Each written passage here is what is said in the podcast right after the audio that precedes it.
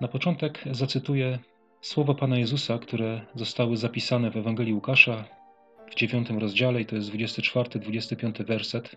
Kto bowiem chce zachować duszę swoją, straci ją.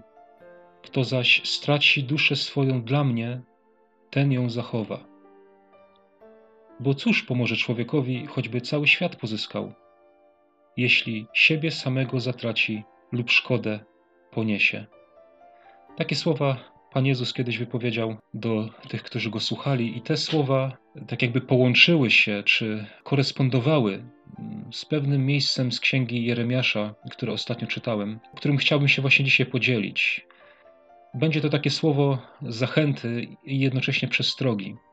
E, zachęty do tego, aby właśnie zatracić swoją duszę, zatracić swoje życie dla Pana Jezusa, a z drugiej strony przestrogą właśnie przed tym, jeżeli by się tą duszę chciało zachować, jeżeli by się chciało to życie zachować, jakie są tego konsekwencje i jak to się może zakończyć. Przeczytam teraz fragment z Księgi Jeremiasza, to jest 21 rozdział i też dwa wersety 8 i 9.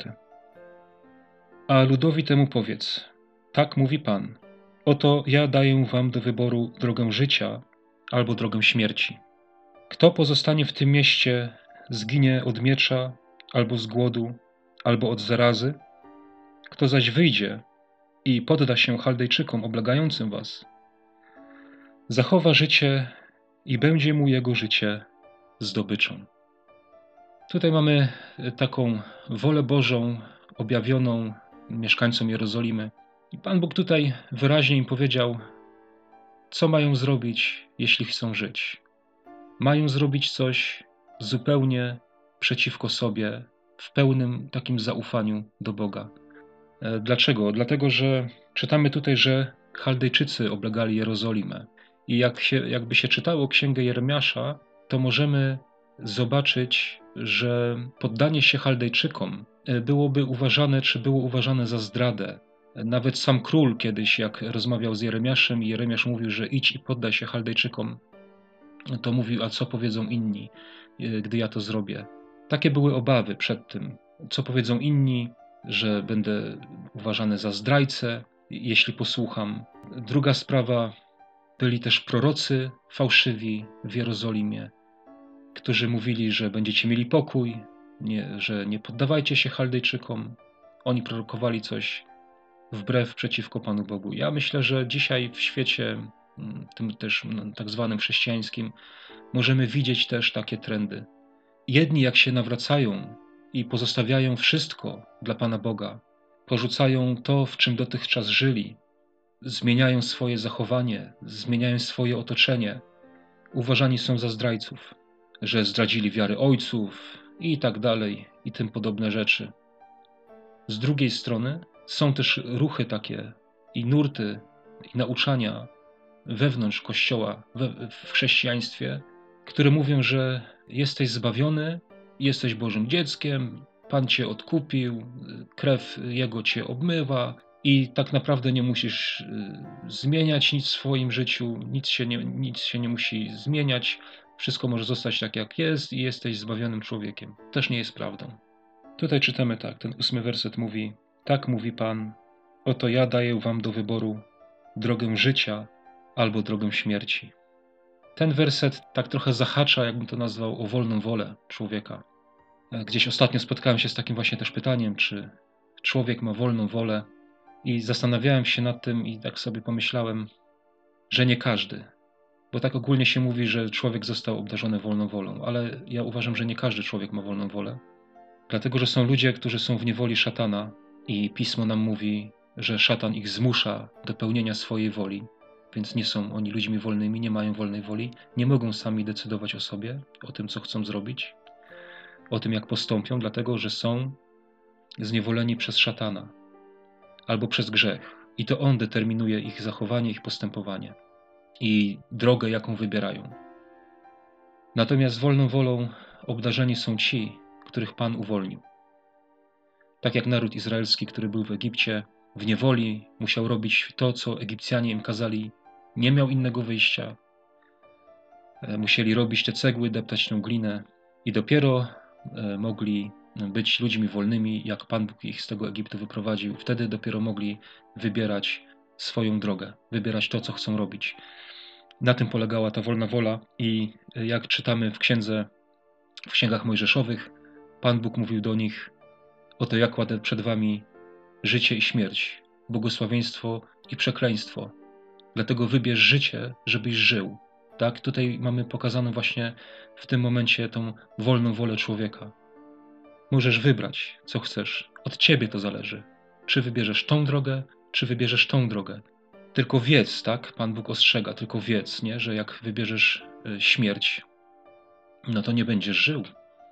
I tu w tym fragmencie w księdze Jeremiasza mamy podobne słowa. Oto ja daję wam do wyboru, mówi Pan, drogę życia albo drogę śmierci. Możesz wybrać, którą drogą chcesz iść. Pan Bóg cię do niczego nie zmusza. Albo wybierzesz drogę życia, albo wybierzesz drogę śmierci. Myślę, że to samo, samo siebie wyjaśnia, jakie są konsekwencje danego wyboru, tak? czy życie, czy śmierć. I werset dziewiąty, Pan Bóg mówi tutaj tak. Kto pozostanie w tym mieście, zginie od miecza, albo z głodu, albo od zarazy. Takie trzy rzeczy: miecz, głód, zaraza. Wszystkie te trzy zaczynają się słowami zginie. Zginie albo od tego, albo od tego, albo od tego. Od jednej z tych trzech rzeczy człowiek zginie, i te trzy rzeczy prowadzą człowieka do śmierci. I tutaj chcę podkreślić, to jest słowo skierowane do Bożego ludu. To jest słowo do wierzących, czyli do tych, którzy zostali zbawieni. I tutaj jest powiedziane tak: kto pozostanie w tym mieście, czyli kto nie będzie chciał wyjść, kto nie pójdzie za moją wolą, bo wolą Bożą było, żeby oni się poddali Chaldejczykom, żeby oni wyszli z tego miasta, a pozostanie w mieście było sprzeciwieniem się tej woli. I są takie trzy rzeczy, które grożą, e, trzy konsekwencje tego wyboru. Znaczy, konsekwencja jedna, jest nią śmierć, ale trzy sposoby. I chciałbym je tak na ten dzisiejszy nasz język i nasz, na dzisiejszy czas wyłożyć. Kto pozostanie w tym mieście, zginie od miecza. Co grozi człowiekowi, który pozostanie? Jaki to jest ten miecz? Co, co jest tym mieczem?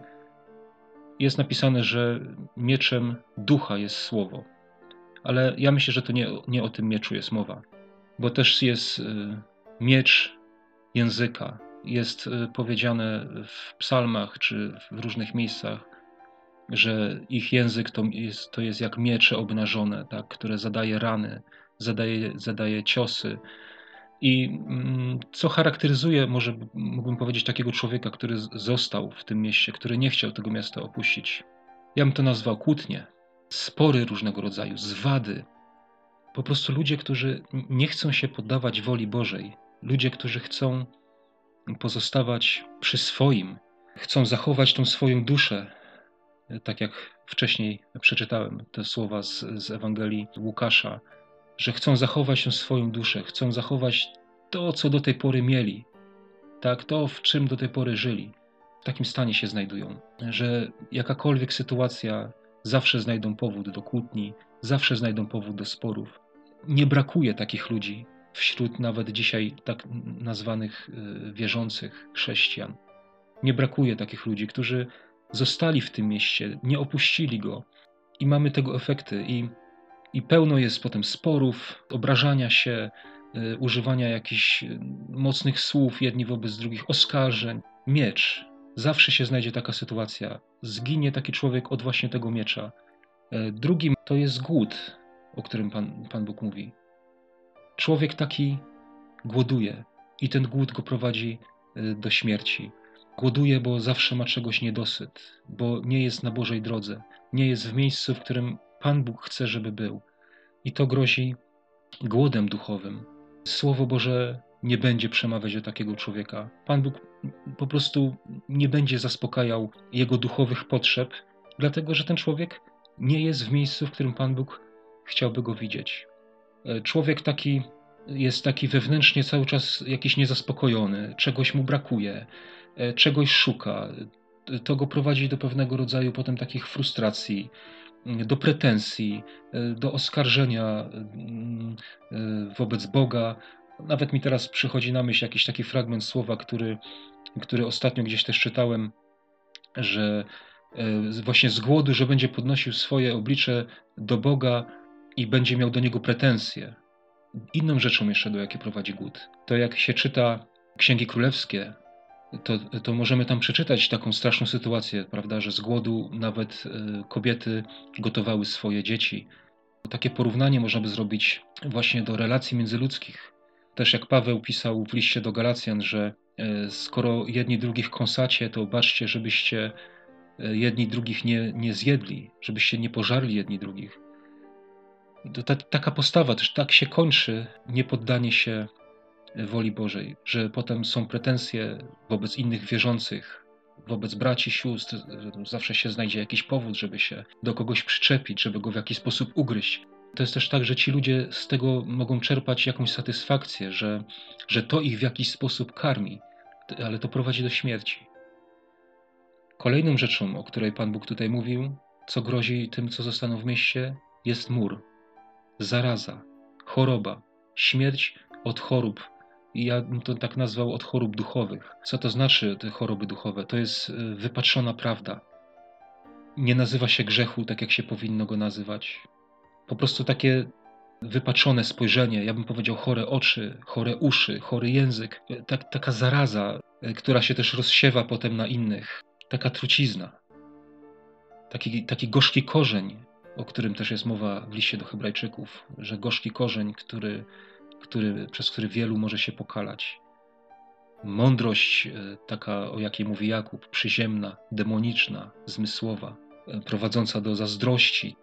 Osoba, która jest zdrowa duchowo, ma spojrzenie i uczy się tego i dąży do tego, e, że patrzy tak jak Pan Jezus patrzył, prawda, że żyje według Ewangelii, chce te zasady stosować. Natomiast właśnie taki człowiek, który nie chce tego miasta opuścić, chce zostać przy swoim. E, tak się kończy i takie, takie rzeczy cechują jego życie i jego życie kończy się śmiercią. To jest bardzo niebezpieczne. E, dalej mm, czytamy, że kto zaś wyjdzie i podda się Chaldejczykom oblegającym was, ten zachowa życie i będzie mu jego życie zdobyczą. Dlatego e, ten fragment tak bardzo mi jakoś spasował z, tym, z tymi słowami Pana Jezusa z Ewangelii Łukasza, o tym właśnie, że jak porzucisz to swoje życie, jak zostawisz swoją duszę, bo słowo dusza i życie jest zamiennie używane w Biblii, to je zyskasz. Bo co to znaczy wyjść i poddać się tym Chaldejczykom? To się wiązało z tym, że, że ci ludzie musieli opuścić to miejsce, w którym żyli do tej pory. Ja tak zastanawiając się nad tym, myślałem właśnie, co to znaczy opuścić miasto i iść do innej ziemi, tak? bo oni mieli iść do ziemi chaldejskiej i tam mieli żyć. E, I co to, co to oznaczało dla tych ludzi? Pierwsze, co mi przyszło na myśl, to zmiana języka. Człowiek, który się udaje do innego kraju, dzisiaj to jest przecież do, dosyć takie e, powszechne, popularne. Ludzie wyjeżdżają z Polski e, poza granicę, czy to tam do Anglii, do, do Niemczech, do Holandii, gdziekolwiek. To z czym to się wiąże? z poznaniem języka tego kraju, ze zmianą języka. I, I człowiek, który ma swoją duszę zostawić dla Ewangelii, on też musi zmienić swój język. Musi się nauczyć innego języka, e, musi się nauczyć nowych słów, e, musi się nauczyć inaczej wyrażać, inne słowa wypowiadać. Pewne rzeczy ze, ze swojego słownika musi wyrzucić. Musi się zmienić język. Inną rzeczą jest zmiana kultury człowiek się znajduje w innej kulturze. Musi się, musi się poznać też z tą kulturą. Musi przyjąć zasady, które obowiązują w tym nowym miejscu, w którym się znajduje. Musi poznać tą mentalność tego miejsca, w którym jest. Tak samo człowiek właśnie, który ma iść za Panem Jezusem, tak musi poznać tą kulturę Królestwa Bożego, bo chcę tutaj podkreślić to, że ta ziemia chaldejska E, o której tutaj czytałem wcześniej, to ona właśnie symbolizuje w tym rozważaniu Królestwo Boże, bo to jest miejsce woli Bożej. I człowiek, który traci, ma tracić swoje życie z powodu Ewangelii, tak musi poznać kulturę, mentalność Królestwa Bożego, jak tam się zachowuje. Musi się tego uczyć. E, musi tego szukać, musi to chcieć poznawać, tak, żeby w tą, w tą kulturę się mógł wpasować. Dalej, e, inni ludzie są, inne otoczenie, zmienia się nasze otoczenie. I tak samo się dzieje z ludźmi, którzy idą do Królestwa Bożego. Zmienia się ich otoczenie, z innymi ludźmi się spotykają. Muszą zmienić pewne e, kręgi swoich znajomych. Niektórzy sami odchodzą, niektórych nowych się poznaje, prawda? Po prostu to otoczenie się zmienia. Kolejną rzeczą jest opuszczenie tego, do czego się było przyzwyczajonym. Człowiek, który się nawraca, musi zmieniać swoje przyzwyczajenia. To, co do tej pory był przyzwyczajony, musi zamienić na coś innego. Co innego robi, jak wstaje, co innego robi, jak kładzie się spać, czym innym wypełnia swoje myśli, inne rzeczy ogląda, inne programy włącza. Musi porzucić to, do czego do tej pory był przyzwyczajony i z czym był związany. Kolejną rzeczą związaną z takim wyjściem jest pójście w nieznane, w coś, czego do tej pory się nie znało. Tak jak ci ludzie w tej Jerozolimie przez wiele lat tam żyli, znali każdą uliczkę, każdy zakamarek, można by powiedzieć. E, byli do tego wszystkiego przyzwyczajeni, tak samo jak my żyjemy w, w jakimś miejscu, przyzwyczajamy się, prawda? Możemy wchodzić w ciemności, wiemy, gdzie co jest. Trzeba to opuścić. Musimy iść w coś nowego, musimy pójść w, jakieś nieznane. Coś nieznanego jest przed nami. Musimy tak jakby jakieś takie, można powiedzieć, podjąć ryzyko, jakieś takie wyzwanie. Ale Pan Bóg chce nas tam prowadzić. Chce nam, chce nam pokazywać te nowe rzeczy i chce, żebyśmy się do, do tych nowych warunków do tego nowego otoczenia, do tych nowych rzeczy przyzwyczaili i, i z nimi byli tak jakby zespoleni. E, co jeszcze jest dla tych ludzi, którzy mieli opuścić Jerozolimę i iść do innej ziemi, to to też był trud podróży. Nigdzie nie jest obiecane ludziom wierzącym, że będzie im łatwo. Mają ludzie wierzący zapewnienie, że Bóg będzie z nimi. Choćbym szedł przez ciemną doliną, zła się nie ulęknę, bo Tyś ze mną. Mamy obietnicę Bożej obecności, mamy obietnicę Bożego prowadzenia, ale nie mamy obietnicy, że nie będzie trudności. I na to też trzeba być gotowym. Do Pana Jezusa kiedyś przyszedł jeden człowiek i powiedział: Pójdę za Tobą, dokądkolwiek pójdziesz. I co Pan Jezus mu odpowiedział? Lisy mają jamy, ptaki niebieskie gniazda, a syn człowieczy nie ma, gdzieby głowę skłonił. Pewien trud tej wędrówki trud tej podróży, ale warto go podjąć, bo to jest błogosławiony trud. No i też są różnego rodzaju niewygody, e, prawda? No wiadomo, że i upał w tej drodze, e, czy może pora deszczowa, różnego rodzaju niedogodności.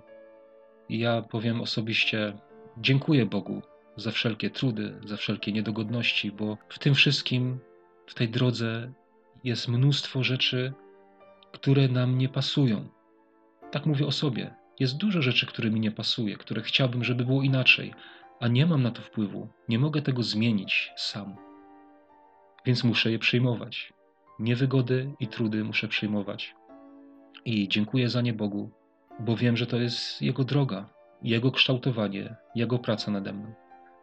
Teraz przeczytam jeszcze z księgi Jeremiasza 24, od wiersza trzeciego do siódmego, bo powiedziałem na początku, że to słowo ma być zachętą, żebyśmy się nie bali tego porzucić, żebyśmy to zrobili chętnie, żebyśmy nie starali się zachować tych rzeczy na siłę za wszelką cenę. Bo jak do tej pory, to na razie powiedziałem o przestrogach, powiedziałem z czym się wiąże opuszczenie miasta, a teraz chcę przeczytać tutaj miejsce, które ma do tego nas zachęcić. I czytam tak. I rzekł Pan do mnie: Co widzisz, Jeremiaszu? I odpowiedziałem: Figi. Figi dobre są bardzo dobre, a złe są bardzo złe, tak złe, że nie nadają się do jedzenia. Wtedy doszło mnie słowo Pana, który rzekł: Tak mówi Pan, Bóg Izraela. Jak na te dobre figi, tak spojrzę łaskawie na wygnańców Judy, których zesłałem z tego miejsca do ziemi Chaldejczyków ku dobremu. I to jest pierwsza taka moja myśl jak na te dobre figi Pan Bóg spojrzy. E, jak na dobre figi, których się nie niszczy, na dobre figi, które, na które się patrzy z apetytem, z ochotą. No, wszelkie dobro się kojarzy, tak? I tu Pan Bóg mówi, tak spojrzy na tych, którzy wyszli Pan Bóg mówi, których ja zesłałem z tego miejsca. Y, musimy zrozumieć, że to Pan Bóg nas chce wysłać z, z tych naszych przyzwyczajeń, z tych naszych wszystkich rzeczy, do, w których żyliśmy do tej pory. Pan Bóg chce nas wysłać w to inne miejsce. I mówi, że ku dobremu. Pan Bóg chce nas wysyła, wysłać i wysyła nas ku dobremu. Dlatego nie wahajmy się zostawić, zatracić naszą duszę, tak to powiem. Nie wahajmy się tego zrobić, bo to dla naszego dobra. I dalej czytam. I zwrócę na nich oko z myślą o dobrym. I sprowadzę ich z powrotem do tej ziemi. I odbuduję ich, a nie zburzę. Zasadzę ich, a nie wykorzenię. Tu jest obietnica budowania Bożego, zasadzania, Bożego działania w, w naszym życiu. Dalej mówi: I dam im serce, aby mnie poznali, że ja jestem Pan. Dam im serce, żeby mnie poznali, mówi Pan. Czy nie jest to pragnieniem wierzących ludzi mieć takie serce, żeby poznawać Pana? A to się dzieje tylko w tym posłuszeństwie tego wyjścia. I będą mi ludem, a ja będę im Bogiem, bo nawrócą się do mnie całym swoim sercem. Uważam, że to słowo jest niesamowitą zachętą. Nie można mieć tych rzeczy, które tutaj wspomniałem, pozostając w tym starym miejscu, w tym starym mieście. Jeszcze jedno miejsce przeczytam, też z księgi Jeremiasza 29:11 do 14. To jest bardzo dobrze znane słowo i często jest cytowane. Uważam ale, że niewłaściwie jest często używane, bo ono nie jest do wszystkich. Często jest kierowane do, do ludzi niewierzących, do właśnie takich opornych, że Pan ma dobre myśli o nas. To słowo tutaj, ono jest skierowane właśnie do tych wygnańców. To jest fragment listu, który Jeremiasz posłał właśnie tam do Babilonu, do, do wygnańców, którzy tam wyszli, którzy tam byli zaprowadzeni z ziemi izraelskiej, z judzkiej. I to do nich jest skierowane to słowo. Do tych, którzy wyszli. Albowiem ja wiem, jakie myśli mam o was, mówi Pan. Myśli o pokoju, a nie o niedoli, aby zgotować wam przyszłość i natchnąć nadzieją. Gdy będziecie mnie wzywać i zanosić do mnie modły, wysłucham was. A gdy mnie będziecie szukać, znajdziecie mnie. Gdy mnie będziecie szukać całym swoim sercem, objawię się Wam. To jest to, czym chciałem się podzielić. Nie wiem, w jakim miejscu jesteś, nie wiem, czego Cię nauczono, ale powiem, nie bój się, że zostaniesz posądzony o zdradę. Wejdź za Panem. Nie bój się zostawić swoich przyzwyczajeń, bo taka jest wola Boża, abyś wyszedł, abyś zostawił wszystko to, w czym do tej pory żyłeś, żyłaś, aby się oddać Bogu, aby podjąć trud związany z tym, aby tego się wszystkiego nie bać, bo w tym wszystkim jest obietnica błogosławieństwa i życia. A jeśli widzisz u siebie cechy, które wcześniej wspomniałem, cechy tych ludzi, którzy pozostali, to też dla ciebie jest czas. Jeszcze możesz wyjść z tego miasta, jeszcze możesz zmienić swoją decyzję, jeszcze możesz pójść za Bogiem. Jeszcze Jego drzwi są otwarte, jeszcze ta droga jest przed Tobą, jeszcze Pan Bóg nie zamknął tej drogi. Jeszcze możesz za nim iść i żyć. Amen.